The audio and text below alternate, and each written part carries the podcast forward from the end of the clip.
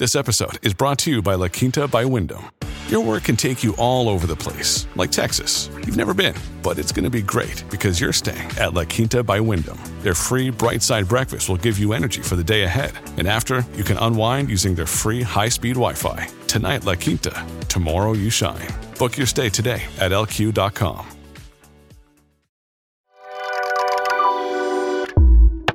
Good morning. Welcome to another episode of our monthly series, Hard Truths, examining systemic racism in the U.S. Today, environmental justice in the U.S. government.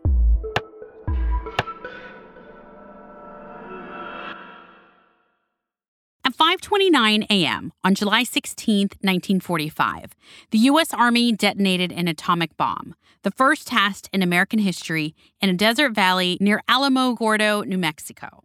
At the time, the location was kept secret, but the huge blast woke members of the Hispanic and indigenous communities living next door. This was about a month before the bombings of Hiroshima and Nagasaki. Henry Herrera was 11 years old then, in a town, Tularosa, just outside of Alamogordo. He spoke with our race and justice reporter, Russell Contreras, about what it was like in the moments after the bomb went off. And when that thing exploded, she had just hung up her white clothes on the clothesline, but here come the dust. That dust Henry's talking about didn't just cling to clothes like Henry's mom had hung up outside. It also settled on people's homes. Not knowing the dust was radioactive, Henry says they wore those clothes for years, and other residents took trips to the site and even brought radioactive green glass back into their houses. Eventually, people started getting sick with rare cancers. It was oh, it was quite a while back uh, later, you know, and people started getting sick, you know, and, and nobody knew why. Henry's now 87. He's had his jaw reconstructed because of mouth cancer. He and other residents believe these illnesses were caused by the bomb. We had no idea. The, the military didn't tell us a damn thing. Not even, I'm sorry, not one goddamn word from the military. And it wasn't just this bomb. The U.S. government has a history of endangering communities of color to produce nuclear weapons. During the Cold War, the government was mining uranium all across the Navajo Nation.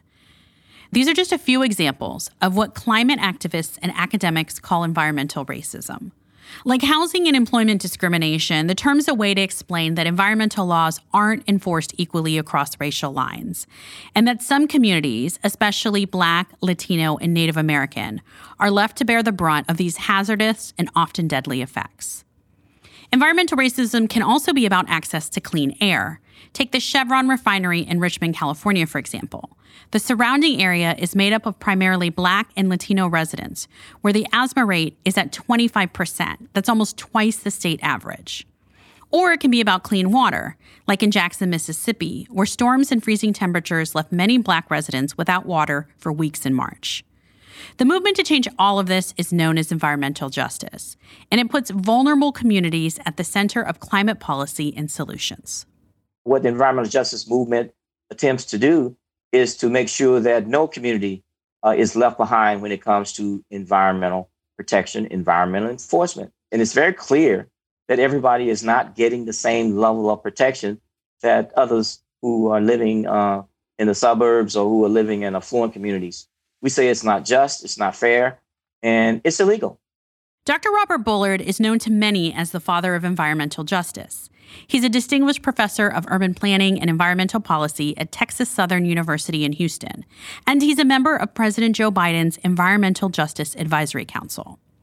Today, we're going to talk about how the federal government is tackling environmental justice under the first black man charged with leading the EPA, Administrator Michael Regan, and what it will take to make real change. But first, I went to Dr. Bullard to explain how we've come to understand that the environment and racism are linked. Dr. Bullard, thanks for taking the time to speak with us. Thanks for having me. Can we start at the beginning of your career? What was the first instance of you observing environmental racism that led you to dedicating your entire career to addressing this? Wow, that's a long one. It was way back in 1979 in Houston, Texas. I was asked by my wife to uh, collect data for a lawsuit that she had filed. Uh, she needed someone to put on a map all the landfills were located in Houston, incinerators and garbage dumps. And That was the first uh, lawsuit, uh, Bean versus Southwestern Waste Management Corporation, to challenge environmental racism. And so I got drafted and I did the study and uh, I've been doing studies and writing books over the last 40, uh, 40 years. Uh, as a matter of fact, 42 years. One of your earlier books, Dumping in Dixie Race, Class, and Environmental Quality, came out in 1990, and it was one of, if not the first text to address inequities in the environment and climate. Was there pushback at that time for the framing, for you framing it that way? Of course, there was pushback. You know, I, when I, mm. I finished the book in 1989, and it took me a whole year to get it published because I got nasty notes from publishers saying, oh, there's no such thing as environmental racism. Uh, the environment is neutral, it's subjective. Everybody is treated the same. And finally, I was able to get uh, a publisher uh, out of Boulder, Colorado. I don't know if it's Mountain High, Air, Bean Sprouts, Tofu, Marijuana, whatever. They published my book. And so that was the first book on environmental justice, Dumping in Dixie. Uh, it was the first book, and they made it a textbook, and that's how it got into the academy and got in the hands of lots of folks. You have been doing this, as you said, for decades. How important was last year, 2020, in Americans' understanding of how systemic racism does affect people's access to water, to their sanitation, to environmental justice? The summer of 2020 was a great awakening. It was a great awakening to the fact that there were so many cascading, multiple converging threats on America, and particularly Black America. When we saw, you know, what was happening with George Floyd and Breonna Taylor and the others, that was about Black Lives Matter. It was about criminal justice. But at the same time, you know, I can't breathe was also about I can't breathe because my community is surrounded by 15 chemical plants, refineries that's that's choking my my community you're waking up at two o'clock in the morning because of some uh, toxic spill, some explosion. I can't breathe. My life is threatened. You know, when I started in 1979 in Houston, Texas, with Bean versus Southwestern Waste Management Corporation, fighting environmental racism, environmental justice was a footnote. But 2020 of the summer, it became a headline. We're fighting to breathe. We're also fighting to live in a, a society where you can have a good, sustainable, and resilient future. In 15 seconds, we'll hear more from Dr. Bullard, but also EPA Administrator Michael Regan on how environmental justice is changing his agency's role. This episode is brought to you by Shopify. Whether you're selling a little or a lot, Shopify helps you do your thing, however you cha-ching. From the launch your online shop stage, all the way to the we just hit a million orders stage. No matter what stage you're in, Shopify's there to help you grow. Sign up for a $1 per month trial period at shopify.com slash special offer, all lowercase. That's shopify.com slash special offer. Welcome back to Hard Truths. I'm Niala Boodhoo. The impacts of climate change aren't equal. We've seen that all over the world with developing countries like Bangladesh or the Maldives. But that's also true right here in the US. The EPA just put out a report looking at four different socially vulnerable groups when it comes to climate change. And here's what you need to know Black people are 40% more likely to currently live in areas with the highest projected mortality rates because of climate change. Hispanic and Latino people are 43% more likely to work in places where high temperature days will cause them to lose job opportunities and Native Americans are 48% more likely to live in places that will be flooded because of sea level rise. Michael Regan is the first black man to be in charge of the Environmental Protection Agency. Before joining the EPA, he led the North Carolina Department of Environmental Quality. Administrator Regan, thank you for being with us here on Axios. Thank you all for having me. So, we've seen some striking evidence recently in this country of the ways in which communities of color are disproportionately subjected to the impacts of climate change. We just saw this tragically play out in Louisiana and New York City.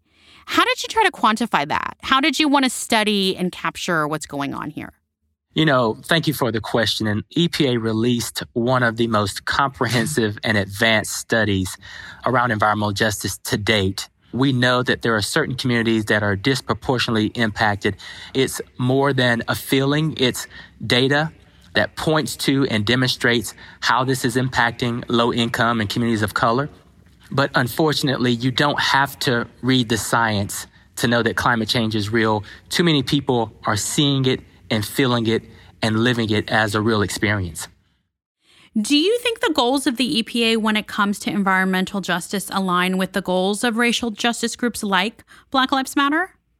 I do. I believe that environmental justice is racial justice, is climate justice. And this is why it's important for us to partner with the civil rights organizations, to partner with the climate justice organizations, to partner with the environmental justice organizations, uh, because we don't need to recreate the wheel.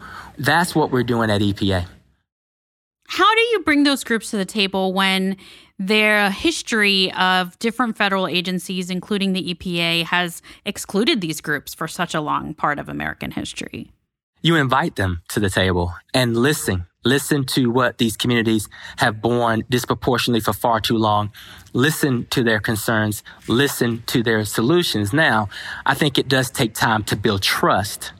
And so now it's on us to begin to extend those invitations to those who have not been a part of the discussion, ensure that their voices are being heard and considered in the solutions.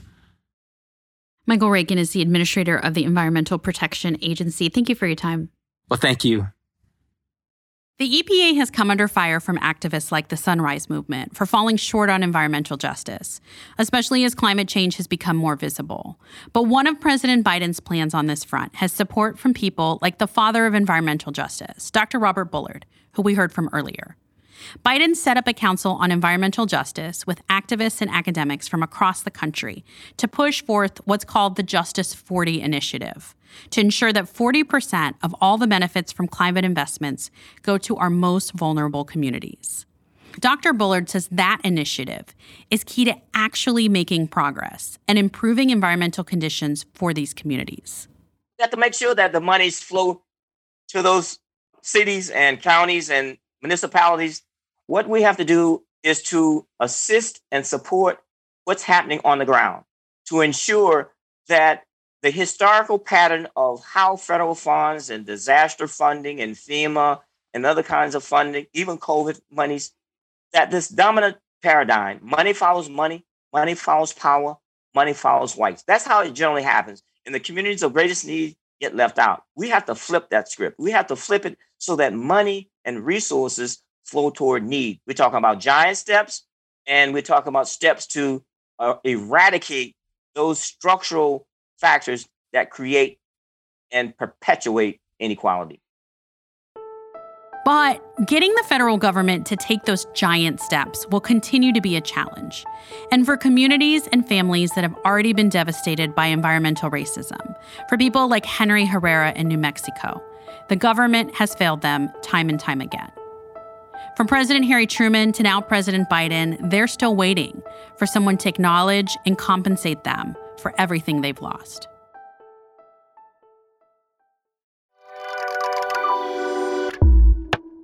Axios Today is brought to you by Axios and Pushkin Industries. This episode was produced by Nuria Marquez Martinez and edited by Alexandra Botti. Jeannie Montalvo is our sound engineer. Special thanks to Axios executive editor Sarah Kehaulani Goo, Hartress editor Michelle Salcedo, executive producer Dan Bobkoff, and managing editor for business Aja Whitaker Moore. And for this episode especially, thanks to climate and energy reporters Andrew Freedman and Ben Geman, and race and justice reporter Russell Contreras.